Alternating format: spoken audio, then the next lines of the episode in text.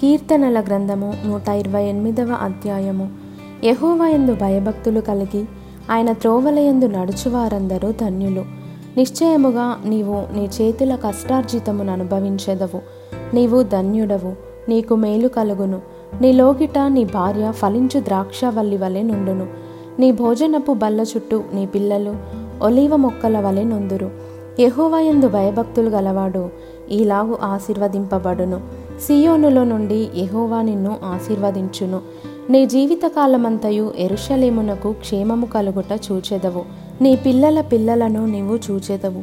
ఇస్రాయేలు మీద సమాధానముండునుగాక.